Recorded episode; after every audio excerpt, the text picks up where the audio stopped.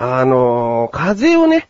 風邪は違うな。風邪は治りました。うん。あの熱もない、血咳もそんなに出ないし、鼻水もそんなには出ていないんですけれども、あのね、ちょっと声が今回こんな感じなんですね。え頑張ってこんな声なんですよ。あの、なぜかというと、もっと風が治りかけてきた時、えー完全に治ったんじゃなくて、その治りかけてきた時に、別の収録がありまして、その、何の収録かっていうと、横断歩道メンバーの小高祐介とやっている、え小田カルチャーというね、30分番組があるんですけれども、こちらの方の収録がありまして、で、その前に横断歩道のオクラという、まあ、小高祐介と雑談をしているような、え番組なんですけれども、まあ、その雑談を、いつもよりはま声張って喋っているので、え15分ぐらい話しまして、で、その最後にですね、えー横断歩道の生放送という30分ちょっとの番組があるんですね。うん。だから、大体全部足すと、まあカット部分とか全部含めると、1時間半ぐらいの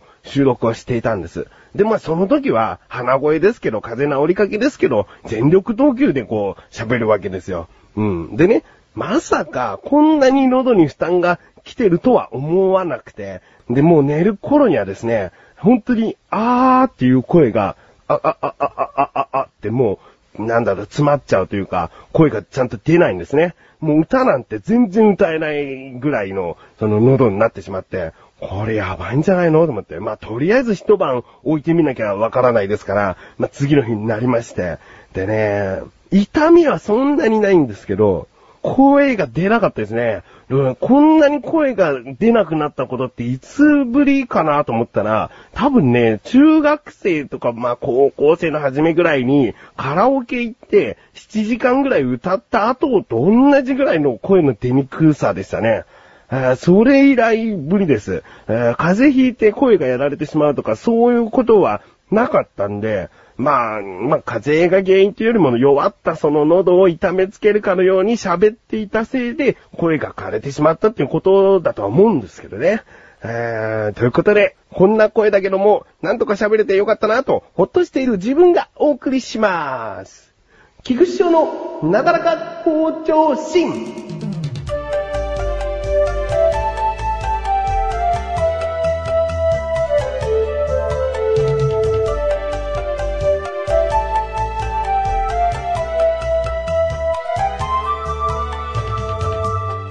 の、今回はですね、えー、この更新日が7月の20日ということで、ちょうど1ヶ月後にですね、とあることを行うんですね。えーと、この行うことっていうのは、きちんとこう、なだらか向上心ではまだ話していなかったかな。まあ、きちんとっていうか、大体のこの、ことを話していたので、今回なんでこういうことをすることにしたのか、そういう話もしていきたいなと思います。うん。あの、まあ、ね、何をするのかというと、オフ会ですね。えー、そのオフ会の名前が、ダンポチックオフというね、えダンポというのは横断歩道を略した言い方がダンポということですね。で、チックというのがアスレチック放送局というサイトがあるんですけれども、まあ、こちらのアスレチックのチックを取って、ダンポチック。そしてオフ会のオフでダンポチックオフです。えーこのオフ会をしたいと思うんですね。うん。で、なんですることになったのか。これはですね、えー話は遡ること、今年の1月頃になるんです。うん。えー、エモイップという音声番組がありまして、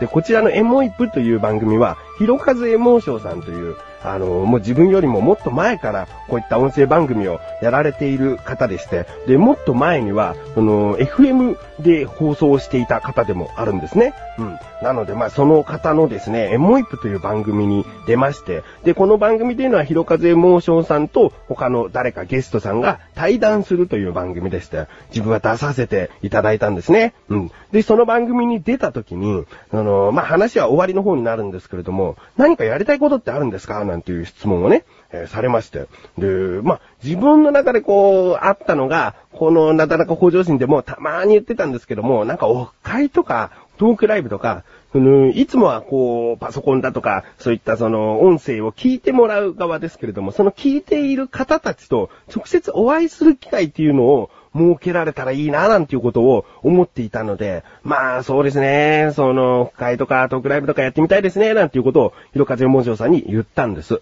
そしたら、じゃあ、もうここで約束してくださいよ、なんつって、で、もうやるって言ってくださいよって言ったんですね。で、ひろかずエモーションさんからすれば、まあそんなね、何年後にやりますっていう答えでももしかしたら良かったのかもしれないんですけれども、自分はなんかもう、今年やらなきゃいけないんだなと思っちゃって。で、今年やるってなると、年末だとスーッと先になっちゃうんで、まあ、夏って言っちゃったんです。で、今年の夏、じゃあやりたいと思います、つって。で、まあ、ひろかじエモーションさんがその時に、まあ、菊池くんは、真面目だからやるって言っちゃったらもう逃げられないよね、なんつって。まあ、自分はそんな真面目っていう意識はなかったんで、もう真面目じゃないですよ。ただ、やるっつったことはやるだけですよ、つったら、まあ、それが真面目なんだよ、なんて言われて。まあ、あの、まあ、ちょっと話変わりますけど、結構ね、真面目って言われるんですよね。うん、まあ、このなだらかご上心過去からずっと聞いてらっしゃる方からしたらどうですか？自分は真面目になりますから、自分としては全然、不真面目さも結構あるんじゃないかなと思ってるんですけれども、まあ、ひろかじもせさんも真面目だね、なんて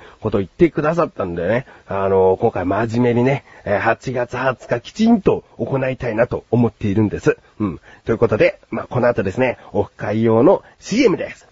横断歩道ラジオを聴きの皆さん、この度、横断歩道とアスレチック放送局が一緒にオフ会をすることになりました。題して、ダンポチックオフ。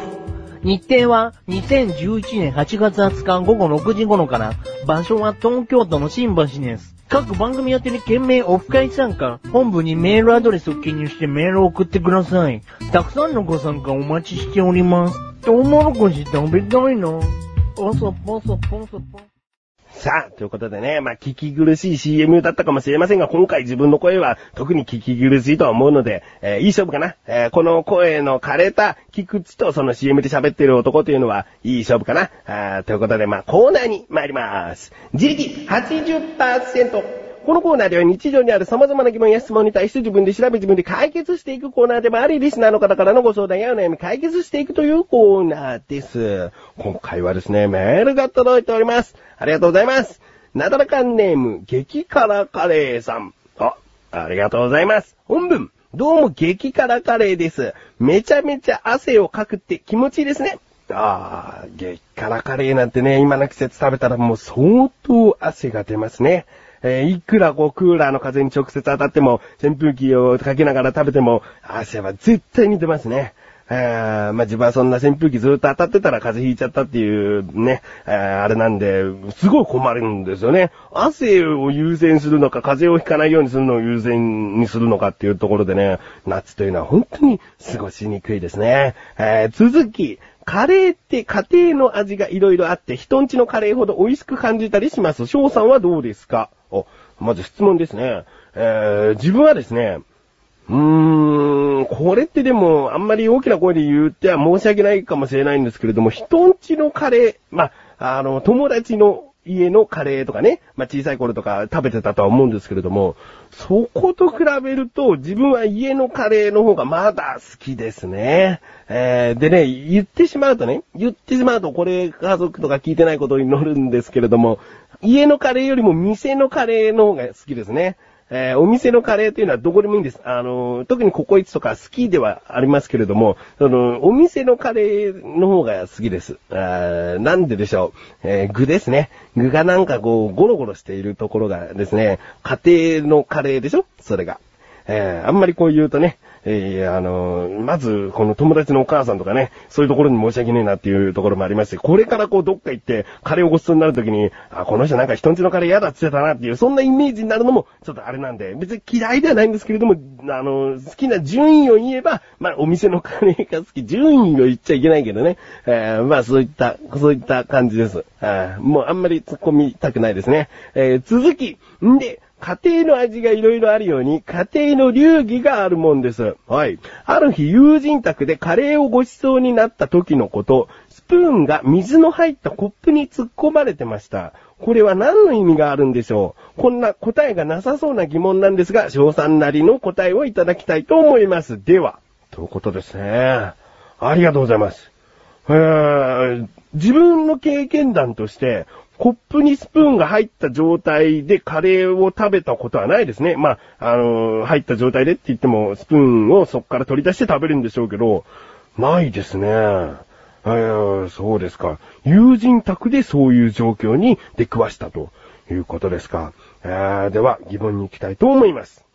カレーを食べるときにスプーンが水の入ったコップに突っ込まれているのはなんでなの？ですね。調べてきました。ここからが答え。えー、これはですね、まあ、誰が、まあ、もしくはどこが始めたかというよりも、この昔の洋食屋さんっていうのは、そもそもこう、ナイフとかスプーンっていうのは、なんか紙ナプキンで包まれて出てきたことが多かったらしいんですね。うん。これは自分が小さい頃もファミリーレストランとかでそうだったかなと思います。最近のファミリーレストランは、なんかもう専用の、こう、フォーク、ナイフ、スプーンとかお箸とか入っているような専用のカゴがあって、そこから自由に取ってくださいみたいになってますけども、昔は紙ナプキンで一個一個包まれていたなという印象があります。うん。なので、まあ、こういうことだったんですね。だけど、その、まあ、昔の話ですよ。そういう風に紙ナプキンで包まれてきたけども、カレーというものは、こう、専門店とかが出てきたり、あと、その、まあ、カレーだけじゃなくても、そういったもう大衆食堂みたいな、まあ本当にちょっとガチャガチャしたような、そういったお店とかだと、その一個一個紙ナプキンで包まれたフォークとかナイフとかスプーンとか出してらんないと。うん。その時に、どこかがもう紙ナプキンで包む手間っていうのを省いて、で、まあ直にテーブル直にスプーンをガチャンって置くのは、あれだから、まあコップにこう入れようかなという。コップに入れることで、まあその衛生面を守った。まあちょっと汚いイメージはあるけど、むしろ衛生面を守ってコップの中にスプーンを入れた。そしてまあ、コップにスプーンを入れるということは、その、数の間違いがない。コップを絶対に差し出す、お客さんに差し出すという時に、スプーンを一つ必ず出せる。まあ、カレー専門店の場合ですけれども、このコップにスプーンを入れることで、間違いなく、その人数分のスプーンを配ることができるということなんですね。うん。まあ、そういった手法がですね、なんとなくこう浸透していったんですね。で、まあ、それが家庭にも浸透して、家ではそういう風にカレーを食べるときは、えー、水の入ったコップにスプーンが入った状態で出されるっていうことが多くなったのかもしれません。で、無意識のうちにカレーといえばそういう風に食べるんだという感覚で食べ始めてきたときに、まあ、誰かが、この、なんでコップにスプーンが入っているんだという意味を考えますよね。だけど、そもそもは食堂とかそういうところで手間を省くために、えー、やっていたとは思いにくく、うーん、まあ、スプーンに水が入ってスプーンに水が付着していると、ご飯がスプーンにつきにくくなると。そういう理由を解釈する人もいるみたいですね。えー、だけど、よくよく調べると、そういった理由からは始まってないみたいですね。後から付けた言い訳のような、えー、説のようなものだと思います。もともとは衛生面を守るため、カムナプキンでは手間がかかるために、そういったコップに、えー、スプーンを入れることで、えー、まあ、衛生的にいいんじゃないかっていうことで出されていたみたいなんですね。なんか今考えたらむしろなんかお行儀の悪い行為に見えてしまうのでね、それは不思議なものですね。うん。で、今回メールをいただいた激辛カレーさん、これは最近のことなんですかね最近のことでしたら、この友人宅でそういったことが起こったというのであれば、まあ昔からそういう風に、えー、カレーを食べていた方なんでしょうね。うん、自分は出くわしたことないですね。でもこれから出くわしても焦ることなく、そしてお行儀の悪いこととも思わずに、素直にカレーを食べることができそうです。ねということで、激辛カレーさんメールありがとうございます。こういった感じで日常にある様々な疑問や質問の方をお待ちしております。とこほめよりなだらかご自身を選択してどしどしとご投稿ください。以上、自力80%でした。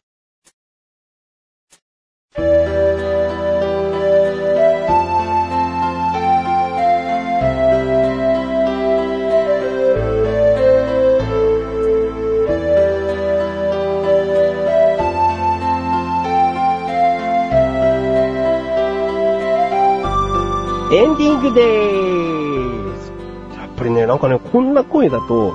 あの、自分で喋ってることも、なんかよくわからないですね、今回ね。まあ、あのね、次回は、あの、いつも通りの声になってるかなと思いますので、えー、ということで、お知らせでーす。えー、オープニングの方でもお話ししましたけれども、小高菊池の小田カルチャーという番組がですね、このなだらか向上心が配信されたと同時に更新されました。あまだこの声になる前の声ですから、まあ、若干鼻声ではありますが、聞いてみてください。今回はですね、小高祐介が沖縄に行ったという話の続きと、あとね、こんな暑い中申し訳ないんですけれども、おでんの話をしておりますよ。えー、気になるという方は聞いてみてください。ということで、なだらか向上心は毎週水曜日更新です。それではまた次回、お会いいた菊池勝利したメガネたまわりでもあるよ。お疲れ様です。